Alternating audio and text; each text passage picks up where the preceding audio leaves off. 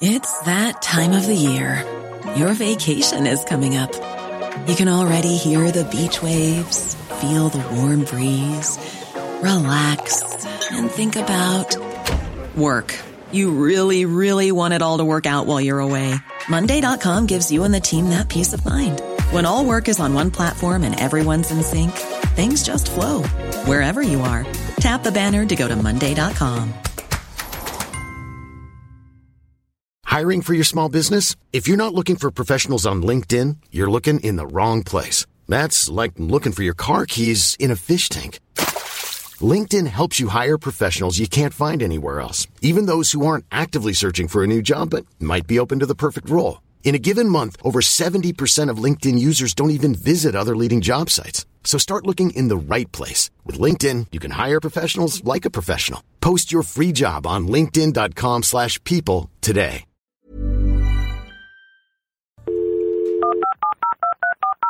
This podcast is a Royfield Brown production. Find others on iTunes. All right. Your Honor. Ladies and gentlemen, please remain standing for the singing of our national anthem.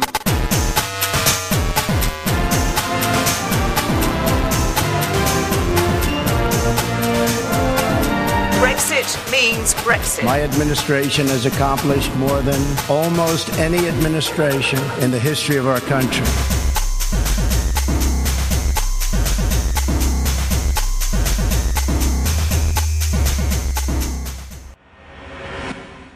If someone asked you about your longest day, what would you say? The Longest Day is a concise crisis podcast hosted by Broadstairs Consulting, joined founder, CEO Leah Brown, FRSA, don't you know, as she unearths valuable leadership insights from fantastic guests that will help you prepare for your own longest day. Season one of The Longest Day is available now. Tune in from the 11th of September for season two. Welcome to Mid Atlantic, the podcast where we delve into the latest political developments with expert analysis, fingers crossed on that, and with some diverse perspectives from both sides of the Atlantic. Today, we have a fantastic panel discussing two topics that resonate on both sides of the pond.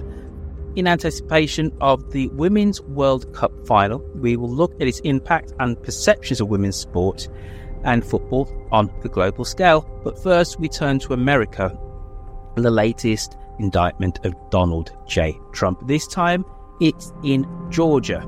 Now, joining me, Royfield Brown in Birmingham, are my esteemed panel of experts. First, you have Michael Donoghue in Los Angeles. He's an author, journalist, political science enthusiast, and a podcaster, don't you know? We have Logan Phillips. He's back our political pollster who's based in DC, who specialises in understanding the nuance of public sentiments and trends. We have Corey Bernard, fingers crossed on that. Don't just cross your fingers, cross your legs, folks, because we are having connection issues. Corey Bernard is in Manchester, in England. He's an expert in political affairs. He's going to offer us somewhat of a northern British perspective. And we have my cousin from another aunt or uncle. I don't know where I'm going with this. Leah Brown, in Broadstairs in Kent. She's the founder and CEO of Broadstairs Consulting, a problem solving management consultancy, don't you know? First, we unravel a complex web of legal proceedings that could reshape the course of American politics. The recent indictment of the former President Donald J. Trump in Georgia has thrust the judicial system into the heart of campaign politics, raising critical questions about the interplay between justice and elections. As prosecutors and Trump's defense team grapple over trial timelines, the implications for the 2024 election loom large. This collision of legal maneuvering and political strategy poses pivotal decisions for judges in the cases that have become revised battlegrounds. Adding to the mix is a recent threat against a federal judge overseeing one of these trials, underscoring the precarious security environment surrounding the proceedings. In the midst of all this, Trump's response to the indictment and his interaction with the judiciary serve as a stark reminder of the potential consequences of intertwining the courtroom and the campaign trail. But we begin with a Fulton County grand jury indicting former President Donald Trump and 18 of his allies in the Georgia 2020 election case. This is his fourth criminal indictment in less than five months. Trump faces 13 criminal counts related to his alleged efforts to overturn the presidential election results in the state. There are 18 co defendants, including Trump's former lawyer and the New York City Mayor Rudy Giuliani and former White House Chief of Staff Mark Meadows. Fulton County District Attorney Fani Willis spoke about the sweeping indictment late last night. The indictment alleges that rather than abide, abide by Georgia's legal process for election challenges, the defendants engaged in a criminal racketeering enterprise to overturn Georgia's presidential election result. In a statement, the former president's attorney said, quote, the Fulton County District Attorney's Office clearly decided to force through and rush this 98 page indictment. CBS's Nicole Sganga joins us now from Atlanta. Nicole, great to see you. Ed Meg, good to be with you too. And the former president is being accused of serving as a ringleader of sorts of a criminal enterprise designed to overturn the 2020 presidential elections here in the state of Georgia. And before this latest charging document was handed up to the Fulton County Superior Court, the former president had already faced 78 charges in other indictments. But this is the first time that Trump faces racketeering charges. Michael, we haven't heard from you in quite some time. First off, how the devil are you, Mike?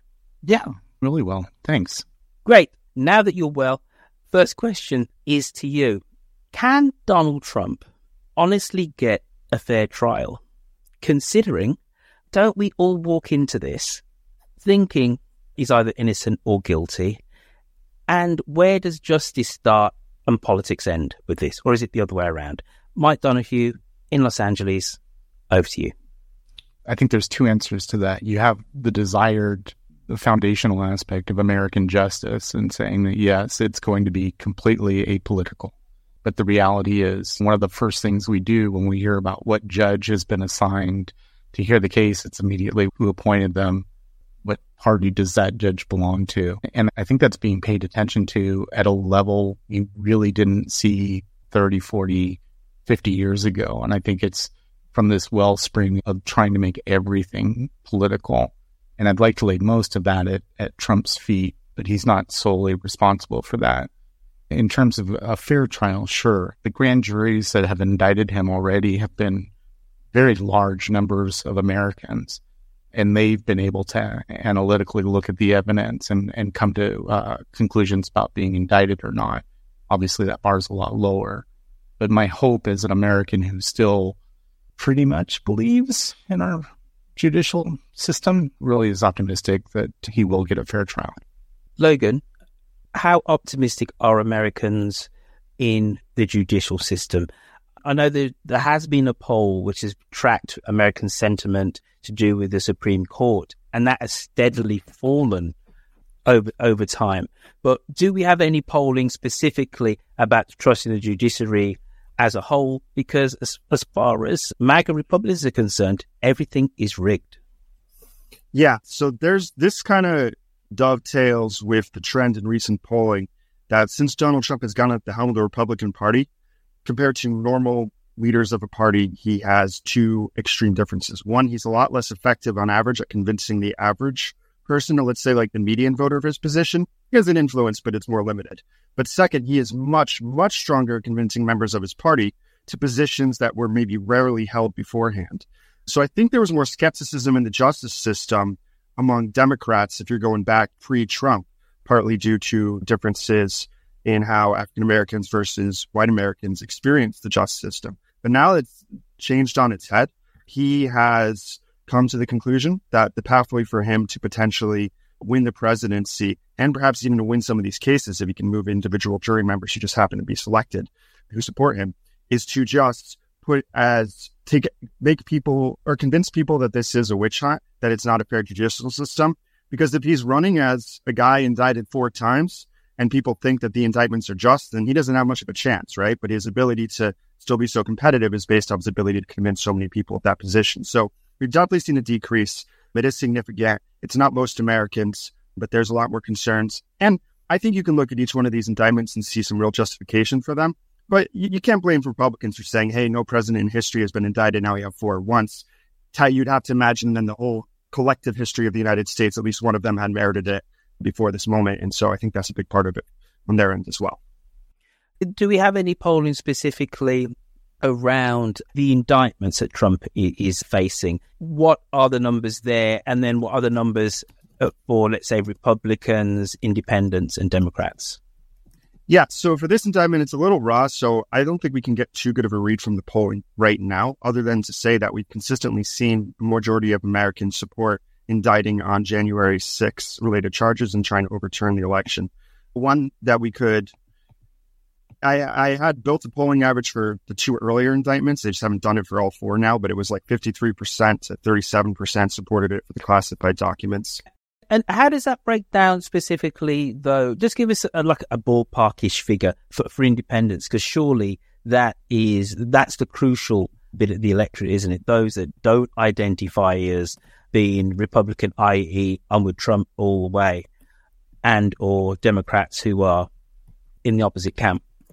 Yeah, Democrats, it's almost entirely in favor of it, and Republicans, it's almost entirely against, and independents are more torn, but decisively leaning in favor of being for the indictment. So independents are around about 50%. Is that what you're saying?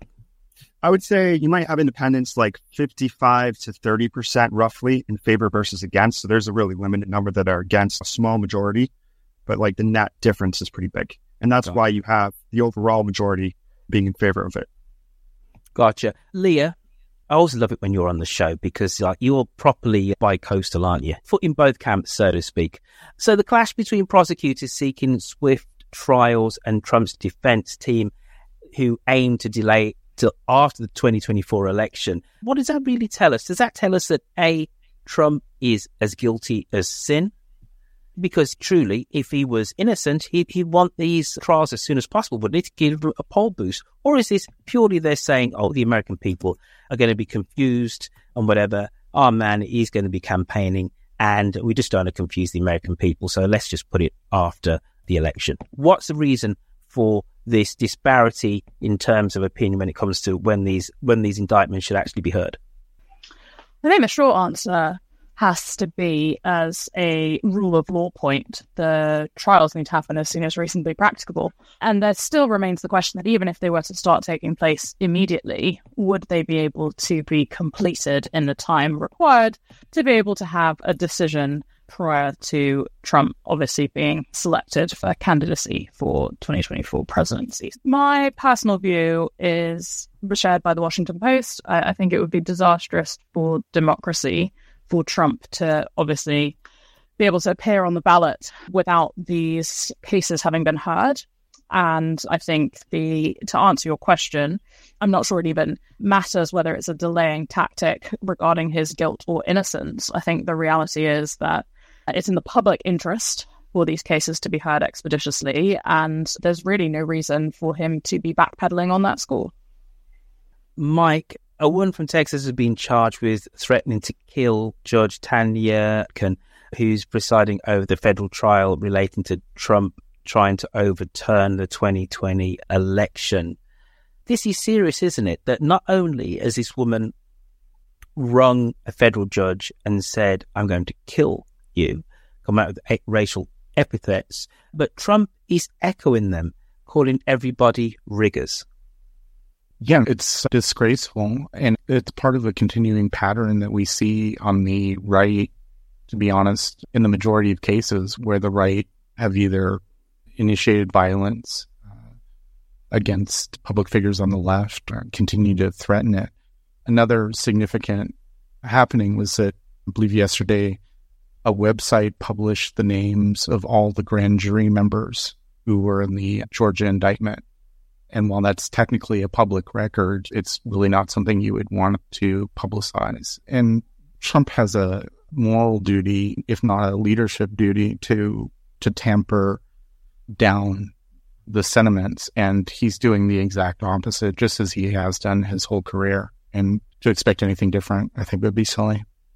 Corey, Trump is really pushing the envelope here, even though at least one judge, if not two, I forget there's so many indictments against the man, has basically said, be careful what you say outside of this sphere. Be careful what you say on social media. But he knows that where politics and the law intersect is such a, a massive Venn diagram right now that, and he knows that he's an atypical accusant, doesn't he? He knows that. How does a judge actually respond to somebody who is showing naked contempt for the law? I mean, they only have one option, don't they? Sanctions. What would happen to a normal person? And I think that gets to the the crux of what you're saying. He's not a normal person, and he knows it, and he's going to play it all the way until. What is the until? I think it's such an such an unknown because this has never happened before. He's got 91 charges those 91 charges, 91 more than every other president combined. It's just uncharted waters. What do they do? Take away his phone? Change his Truth Social login password? Short of sanctions, that would happen to normal people, which he isn't a normal person. What what can they do?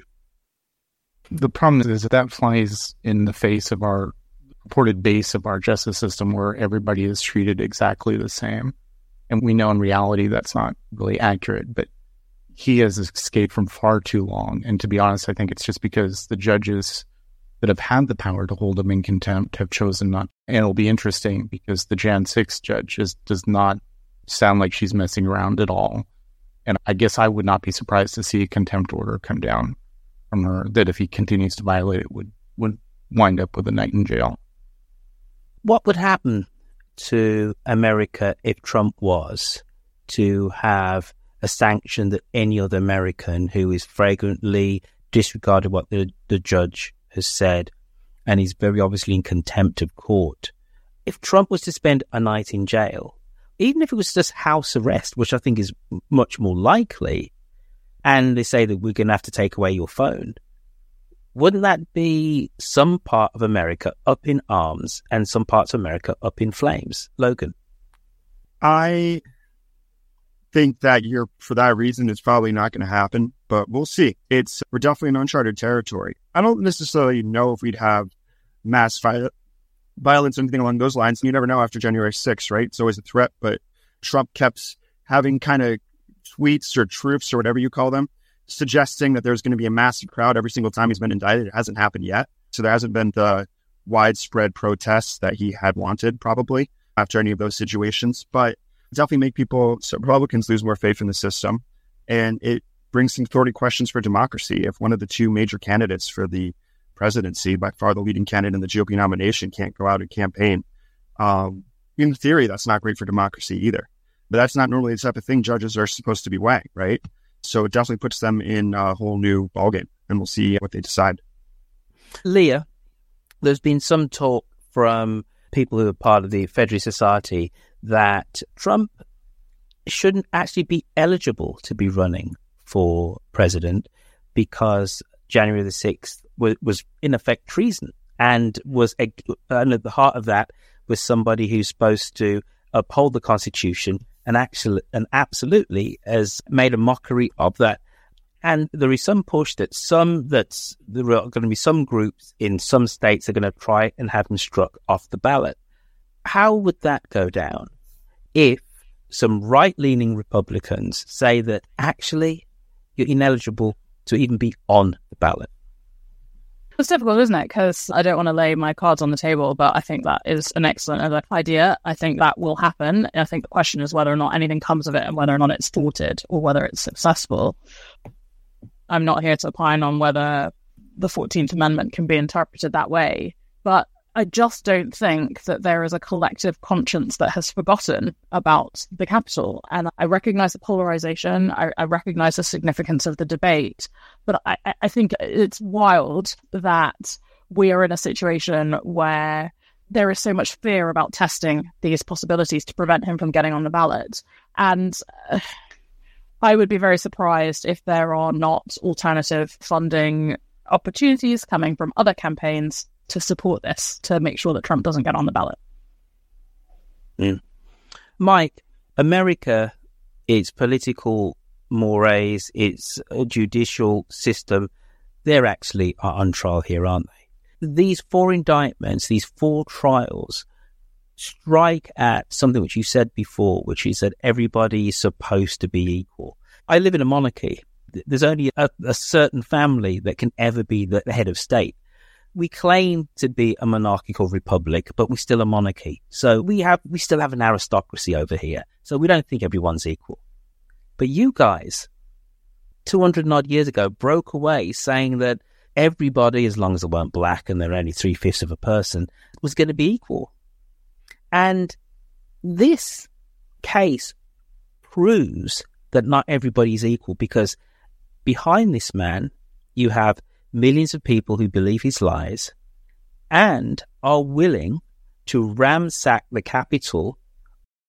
How can America get through this? Mike Donoghue, we're all agog, we're all here waiting for you to uh, tell us that the Republic will stay firm.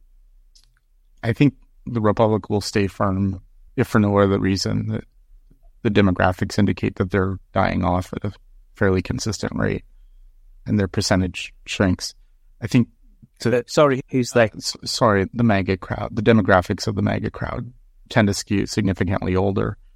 I think to Leah's point, we're really seeing the conflict of two core American fundamentals is in terms of the equality of justice and uh, the right to a democracy. And that whole contention about removing someone from the ballot for whatever reason, right? That it's they're at loggerheads right there. And it's going to be interesting to see how that plays out. I'm not quite as optimistic as she is about getting him off, but there is this clash of American values embodied in that conflict. I will say that this whole kind of discussion about do we want to if we remove him, what happens, or will there be violence, or this or that? It's an echo of the very early sort of MAGA discussions about we, those on the left, but you can't insult them. You can't make fun of their beliefs. You need to engage them in dialogue. It's only through calm reasoning that they'll come to quote unquote see the light. And I think that's just as much crap as this current thing is. We have had ample opportunities to try and draw a line somewhere and just realize that we're dealing, the word is overused, but we're dealing with a cult here. And we need to start acting like it and not be afraid of holding up our uh, legal norms and, and having a little bit more of a backbone about it. Can we say that everybody who supports Donald Trump is uh, a member of a cult. L- Logan, just before I'm going to let Corey end this segment, but Logan, can you just give us some figures around the percentage of Americans who are die-hard Donald Trump supporters? Surely that's way above and beyond cult numbers. I get hesitant on calling people I disagree with a cult when they hold a position that I don't, because in a democracy, it's not necessarily fair to say, when you think the position is ridiculous or extreme, that those who disagree with you are just have something wrong with them, right? So I try to resist that tendency. That being said, there is a certain slice of the Republican Party, and it's large. I don't think it's a flat out majority. They'll just go anywhere with Donald Trump. They'll just go anywhere, no matter what he says. They hear it. They hear it enough times. They're going to believe it, right? But they're not. And, but they're not Republicans, though, are they per se? And this is the, this. Yeah. I think is is really interesting because uh, the last election when Bernie Sanders dropped out, I, I, cannot remember what the percentage is, and I know you're doing some furious typing right now, so maybe you can get this. A certain percentage of Bernie supporters went to Trump. And then a part of the Trump coalition is a certain number of people who see themselves as dis- disenfranchised from the political system anyway. They don't vote. Right. So this is the, so this is one of the reasons why I believe the Republican Party feels trapped in and of itself because they know as polarizing, as divisive as Trump is, he also gets out the vote, doesn't he? Yeah, for both sides. He is the greatest turnout generator in probably American history. About 42 44% of American of Republicans identify themselves as MAGA. So that might be your answer. Mm but you're we're seeing one of this. There's only been like two people that have asked this entire cycle. I'm sure a lot of pollsters will start asking this soon.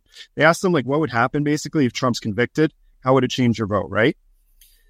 I don't actually necessarily buy in the numbers this high, but the one, the most recent poll we had from Ipsos showed 45% of Republicans saying they're not going to vote for Trump if he's actually convicted and in jail. I think it's pretty interesting. And 60% of Americans at large. And if that happens, we're talking about a potential landslide. Again, I don't think the number is going to be that high, but it's going to, it could be way higher than people think. So this head to head of Biden and Trump is partly close because both are pretty unpopular right now, but the intensity of the unpopularity, I think, for Trump is higher. And the more there's a focus on what he did on January 6th, by and large, Americans are upset about. They do think he did the wrong thing. Yeah, Republicans aren't there, but a slice of Republicans are. That's part of the reason why Biden won. Those types of Republicans broke with Trump before. It's 9% that still can win an election. And the conservative independents who might prefer him can also break, right? I do think these things matter and they do have an influence. And that's why Trump's talking so much about saying it's a rigged system, because the only way in his mind, I think, that he thinks he can keep these guys and be able to win and then pardon him, try to pardon himself is by convincing people that, hey, it's not that I'm actually guilty or did something wrong, it's that the system's rigged. And if that's an argument isn't stronger than what people are seeing as these trials start to happen, as it gets the 24 7 focus of the news, he's going to be in a pretty dark place politically. Corey, last question to you. You, like me, sir, are a Jamaican Brit, Jamaican Brit and proud. Who and what is on trial? Who's on trial? Donald Trump. What's on trial? This is going to sound so overblown, but the idea or an, an idea of America, and that is that everybody is, I think, going back to what Michael was saying before, that everybody's equal under the law. I think that's really on trial. And I think going back to what uh, Logan was saying, it's the indictments work well for him, especially with his base. But when it comes to actual convictions, if the convictions happen, I think that will be the real test as to whether people are like, okay, this is it. You know, he's been convicted by a jury of his peers, uh, not just a, a Democrat DA or a judge that somebody else appointed, even though a couple of, at least two of the judges he appointed. I think that's the moment where we really, really that will be, and I think that'll probably be the best thing, not because because I'm anti-Trump. I just think in, in sense of that'll be the real test. If he's actually convicted of at least maybe not of the push money, probably not even of the documents one, but if he's convicted of one of these two latest ones, this one in Georgia or the January the 6th one, and he's actually convicted, I think that the reaction to that is is everything. If the reaction to that is on the whole fair cop, he's done it, he's been convicted, we move on. Or if the reaction to that is something crazy, whatever that is. You know what? I, I don't know. If there's 44% of Republicans who say they're Donald Trump, full stop, I don't think they're necessarily all just going to go, that's a fair cop, gov, and walk away. However, only time will tell. What we should do is spend a little bit of time on topic number two. Life is full of what ifs, some awesome, like what if AI could fold your laundry? And some, well, less awesome, like what if you have unexpected medical costs? United Healthcare can help get you covered with Health Protector Guard fixed indemnity insurance plans they supplement your primary plan to help you manage out of pocket costs. No deductibles, no enrollment periods, and especially no more what ifs. Visit uh1.com to find the Health Protector Guard plan for you. Hiring for your small business? If you're not looking for professionals on LinkedIn, you're looking in the wrong place. That's like looking for your car keys in a fish tank. LinkedIn helps you hire professionals you can't find anywhere else, even those who aren't actively searching for a new job but might be open to the perfect role. In a given month, over 70% of LinkedIn users don't even visit other leading job sites. So start looking in the right place. With LinkedIn, you can hire professionals like a professional. Post your free job on linkedin.com slash people today. Millions of people have lost weight with personalized plans from Noom. Like Evan, who can't stand salads and still lost 50 pounds. Salads, generally, for most people, are the easy button, right? For me, that wasn't an option. I never really was a salad guy. That's just not who I am. But Noom worked for me. Get your personalized plan today at Noom.com. Real Noom user compensated to provide their story. In four weeks, the typical Noom user can expect to lose one to two pounds per week. Individual results may vary. Absolutely extraordinary. That 3 1 victory, it was absolutely amazing. Well, let's talk to Talk Sport reporter live in Australia, Courtney Sweetman Kirk, who joins us. Good morning to you. Good morning, Julia. Thank you so much for joining us. Well, I bet there were some big celebrations last night. Certainly, virtually every front page of the papers today is all about the Lionesses and that amazing victory. They were out celebrating uh, with their friends and family who who've been out there. Um, uh, the whole nation celebrating. Women's sport has just been climbing, astronomical increase in interest, in the money, in the successes. But you know, this is the first World Cup England have had a chance of playing in uh, final um, since 1966. How do you rate our chances? Yeah, look, I, I, think we've got a fantastic chance. We've grown throughout the tournament. Um, you know, I know there's been some scrutiny over the performances, but, you know, we've not lost a game yet. We've only conceded uh, two goals, which is an unbelievable achievement. Yeah. So, look, the girls have got a fantastic chance. I'm currently at Graham Park, so they would have been training uh, just in front of me at Central Coast Stadium where their base has been today. They'll be, you know, doing their recovery sessions and, you know, just taking in and, and probably just emotionally as well, just sort of winding down from everything that happened yesterday. And yeah, they'll be ready for Sunday to, to give it a good go. Yeah, that's it. The thing is, you can't celebrate too soon. I mean, all, you know, the hugs and the cheers and the celebrations in the, uh, in the locker room uh, as, as one thing, but still a job to be done on, on, on Sunday. But there's no doubt at all. It was a, it was a really, really good match. I mean, certainly the first Aussie goal and our first uh, goal were both, I mean, absolutely top-notch goals. Um, and it was, I mean, it was a really stunning victory. The ongoing Women's World Cup. The tournament has not only featured uh, thrilling matches, but also has highlighted various issues surrounding women's football and the coverage of women's sport in general. From the duration of media attention to the persisting gender disparity in sport reporting between men and women, uh, these shape how we perceive and engage with the game. I'm holding my hand up to that. Um, yet, despite increased visibility, women's sport receives less than 10% of the annual print and TV coverage of male sport. That's definitely true in the UK. Can't speak for the US, but I don't think it's going to be that wildly different. As the 2023 Women's World Cup unfolds, the tournament spotlight has provided a chance to contemplate the stories that will influence the trajectory of women's sport and football. And I'm saying football Americans, because that's what it is.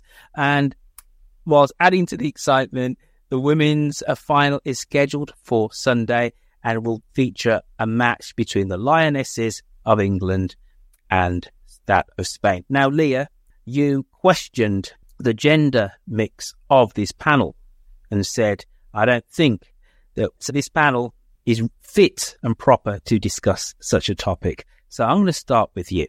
Have you been in thrall to the Women's World Cup? Yes, but of course I want to caveat that with classic British cynicism.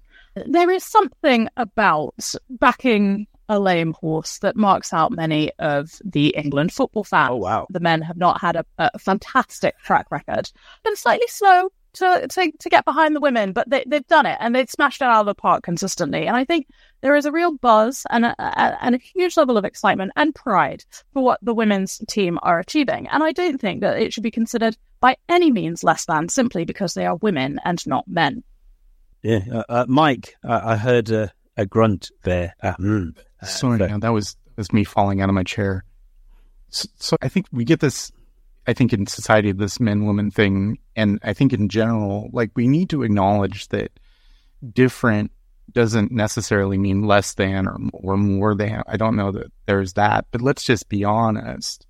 If you're talking about whether we're talking about the quality women's sports versus their male counterparts, or we're talking about the revenue that's generated by women's sports versus men's sports, and therefore the compensation of and those incredible disparities. There's a reason those disparities exist. And I think it's okay to say. But isn't one of the reasons for those disparities, which are true, the fact that we, the media, does also choke, not give air, not give oxygen to women's sport by not covering it in the way that it covers men's. No, that's ridiculous because the the media is completely self centered. They will cover whatever the public wants to know about. So the public doesn't care about women's sports in general. We have this once every four years, we hear about the women's soccer and it becomes a, sorry, football, and it becomes a thing for a month and then it goes back to complete nothingness. I tend to believe. Mike, I can't quite get I can't quite get behind that. I think you have a point to a degree about the media, that the media is slightly conservative and generally looks backwards and things that are proven to be a success, which also means that then, because it is conservative and it's looking backwards at past trends, it doesn't spot future trends. And also the success of the women's football team in getting, in winning the Euros and whatever they did in the last uh, Women's World Cup, that whether it's me going onto the BBC football page or looking at the sport pages in UK newspapers, there is now mention outside of the Women's World Cup of women's football, of Chelsea being a great team, uh, Manchester United or, or Arsenal, etc. There is that. Corey, I, am not wrong, am I? Please tell me. You're a Brit. You, you like the, you used to like the beautiful game. First off, Corey, why don't you love the beautiful game anymore? Because my team has continually, continually, continually disappointed me. But no, I think I, I agree with Mike in the sense that, oh dear, yeah, I think it's Mike was wrong, don't you, Corey? He was flat out wrong. Mike is right. At the end of the day, let's be honest. Before this World Cup, like, and considering the fact as well that the England women's team they got to the Euros, sorry, they won the Euros, didn't they? Yeah, yeah, they won the Euros last year, I think it was 2021. And considering all of that, oh, has, have you really noticed a change in the coverage and awareness of the women's games even since then. And you, um, and you would have expected you should. I think you should, I think you could argue that we should have, and we haven't. I don't think that. I think oh, it's obviously not the fault of the women's game. The women's game, at least professional women's game in UK in England, has only been going. I think since the Sultans. Oh, oh yeah. And because it was banned, women playing football was banned for 50 years by the FA. Yeah, which I find ridiculous. But I think Mike's right. I think Mike's wrong. Leah, tell Mike and Corey why they're wrong. I think you are wrong, but not perhaps for the reason that Royfield's suggesting. The issue continues to be not a lack of funding, not a lack of excitement, and not a lack of talent. The, um, the primary issue seems to be the gatekeepers, which seem to be the governing bodies. So the FA, whilst it has committed uh, a, a vast amount of funding, seems to be committed to ensuring that the women's game is held back.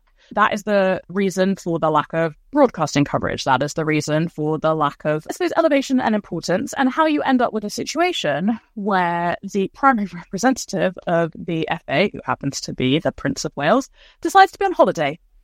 Uh, now, again, I refer to this British cynicism, but ultimately, wouldn't you clear your diary to ensure that in the event that the Lionesses were successful, you would prioritise that at all costs? Why has that not happened?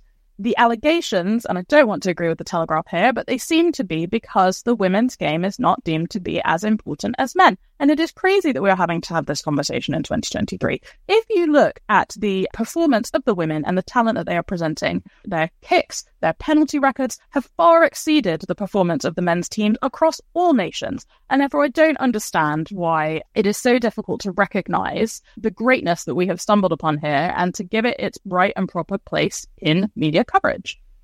Logan. Leah's right, isn't she? And the case for this is absolutely the US, where the US women's football team is ridiculously much more successful than your lackluster make weight men. Yeah, you're not wrong. And Americans love what the Women's World Cup. This year, a little less because we've had a very disappointing start getting knocked out. We were probably narrowly the top contender going in. There was a lot more competitive on paper, obviously in reality too.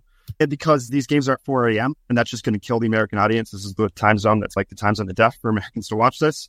That being said, the most watched game, the game with the most views going back is 2019 Women's World Cup final in the U.S. of any soccer game. Sorry, guys, football game. But we say that in the U.S., that means something very different in comparing viewership. Internationally speaking, soccer football game. And the one that was higher than that was the 2015 Women's World Cup game, which I think might be the highest Americans have ever watched a game, right? And it's because as Americans have started to tune in as this game is so this team is so good consistently, you can learn that this is a lot of fun. Right? Okay, the pure athleticism of the guys just for biological reasons, yeah, it might be more intense, but the skill set, I'm not so sure it's true there. And when you watch the way they play, it's just incredible. It's fast paced, it's exciting, and it's great to see your team compete on the highest level like that. And it's been exciting too, as you see more push for women's rights on all fronts, right? the women's soccer team in the U.S. has been in the lead in that. They're now getting way more pay than they used to, and they should because they've been bringing in a hell of a lot more money than the men have in terms of viewership. Couple of things. Number one, the US women's football team is most definitely on the way down now from its lofty heights. And you Americans just like watching winners. So that means, oh my God, none of you are going to tune in in the next World Cup, surely. And then I hate to agree with Mike here, but Mike does have a slight point when he was talking around kind of viewership. And with that, I'm going to put commercialization. That there, there is no. We can t- we can say that the women's football team should get equal pay as the men's football team. Ridiculous. They're winning a lot more, Mike. If they've made it past the men's team, ever. I would love the men's team to win more, but if they make it past the first round and the women's team brings in one and a half more dollars to these TV companies every year, then they should get paid more. So by that analogy, we should pay whoever wins the single A baseball championship more than the last place team in Major League Baseball. We have separate tournaments. You do. You have your single A ball and your Major League Baseball, and they're completely different leagues with completely different revenue streams. And there's just no, they're part of the same game. It's the same sport, etc. That analogy is there, but you can't do it. You're, I don't understand. At the end of the day, every athlete, every professional athlete is actually an entertainer.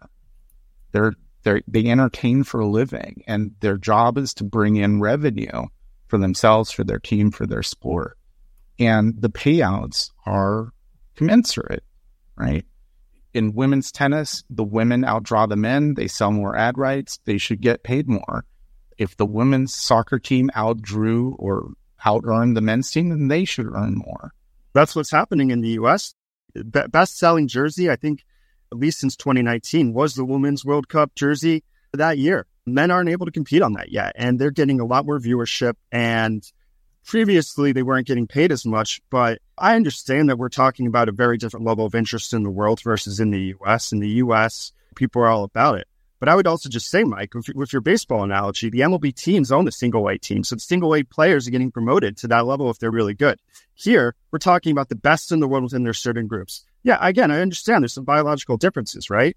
But there's a reason people are viewing this at such high levels um, because Americans really enjoy seeing uh, the best women in the world play. And I've either watched fully or significant highlights for every single of the Women's World Cup. I enjoy watching it because it's you're within their peer group, you're seeing some incredible plays. I think you're able to say both things. Like Sam Kerr is an incredible soccer player, but and that was a great goal. It was a great goal. It was a great. It was a goal off their line, eh. but you, I, I don't see it as a contradiction to say both. The teams are amazing. That it's fun to watch. That you can really get behind your nation or a player. That there's some incredible skills shown, but there's no sex restriction in the FA. There's nothing stopping any of these women to go and cracking into the lineup in, in any of the English leagues. Just, just to slightly move the conversation on, I'll hold my hand up to being somebody who loves football. I'm a fervent Birmingham City fan. Went to our first game of the season last week. We are now owned by a bunch of Americans and also partly by Tom Brady, even. The sense of excitement down at St. Andrews, the ground where we play, was palpable last week. I have been unconsciously dismissive of the Women's World Cup. And it's because when I go past a pub, the games aren't on.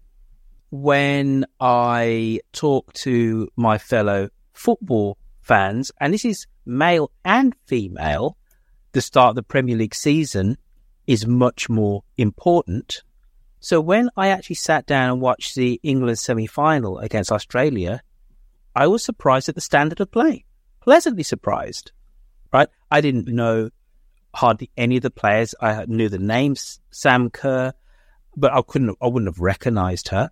And this was a good game of football. It absolutely was. And, and, and I think part of this is that there is a latent, undiagnosed sense of this isn't real football. and I'm holding my hand up to that, uh, which is starving the game. Corey, uh, tell me I'm wrong. No, you're not wrong this time. You're not wrong at all. And going back to what uh, Leah was saying before, I think just shows that you're not wrong. Can you imagine if the England men's team last year got into the final of the, the World Cup? Could you could you imagine in any universe that there wouldn't be a senior royal and or senior politician going? It wouldn't happen. Um, mm. Interestingly enough, Spain's queen is going with one of their daughters. So I think I don't think you are wrong at all. I haven't noticed in terms of the pub element, but I can believe it because I've not, again just going back to the Euros, the men's Euros, the men's World Cup, bunting everywhere. Absolutely. I've not seen any of that, no bunting, no anything. Mm. I must say though, in terms of media coverage, I think the media's been to a lot of media. I listen to a lot of Five Live when I'm driving, and it's all over Five Live. I was just in the shop earlier before looking at all of, all of the front pages was plastered in talking about the first since '66 and pictures of the players. I think from a media's perspective, I think it definitely has been covered. As I I've been at least from a, a radio perspective, it's been very much front and center. But again, I go back to what I was saying before. In the same way that after the Euros, women's football went silent in the media, the same thing I'm sure will happen now. Even if they win, probably just go silent again. What, what does that say about? Uh, goes back full circle to what we were talking about before in terms of media. What does that say about media? What does take? What does it say about the people, the gatekeepers? I think as Leah and Logan mentioned before, what does it say about their commitment and their seriousness with which they take the women's game? Yeah. And just on that media point, the BBC have been covering it very well. Not as much as the men's World Cup final, but have been covering it very well. And the back of every British newspaper today is about the Lionesses. Full stop. And they're dominating the front. Yes, I was just about to say that. So things have shifted. But to your point, Corey, if this was the men get it, get into the World Cup final, be a national holiday. I, I, I, kid you not, it'd be a national holiday. They'd say that the finals are actually on a Sunday, the Monday. It'd be the Monday, all right. So people could get have their beers, get tanked up, and don't have to go to work the next day.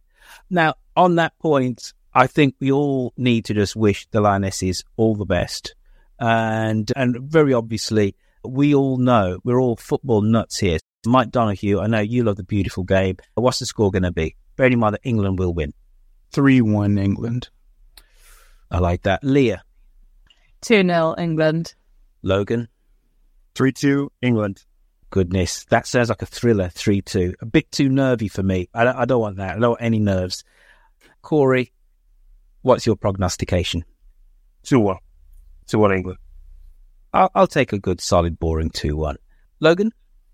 Yeah, I just want to I just want to add one thing here. I think the reason why I started getting passionate about the Women's World Cup, this was back when I was interning for uh, Obama back in 2015, and he had this girl introduce the Women's World Cup team after they won the championship, who had written the president just like this letter. My friend was actually the one who got it and forwarded it on to him because they always have a big team of people reading all the letters, right? And she had written him. She just she was only 13 years old, and she wrote President Obama saying, "Today I was watching the Women's World Cup."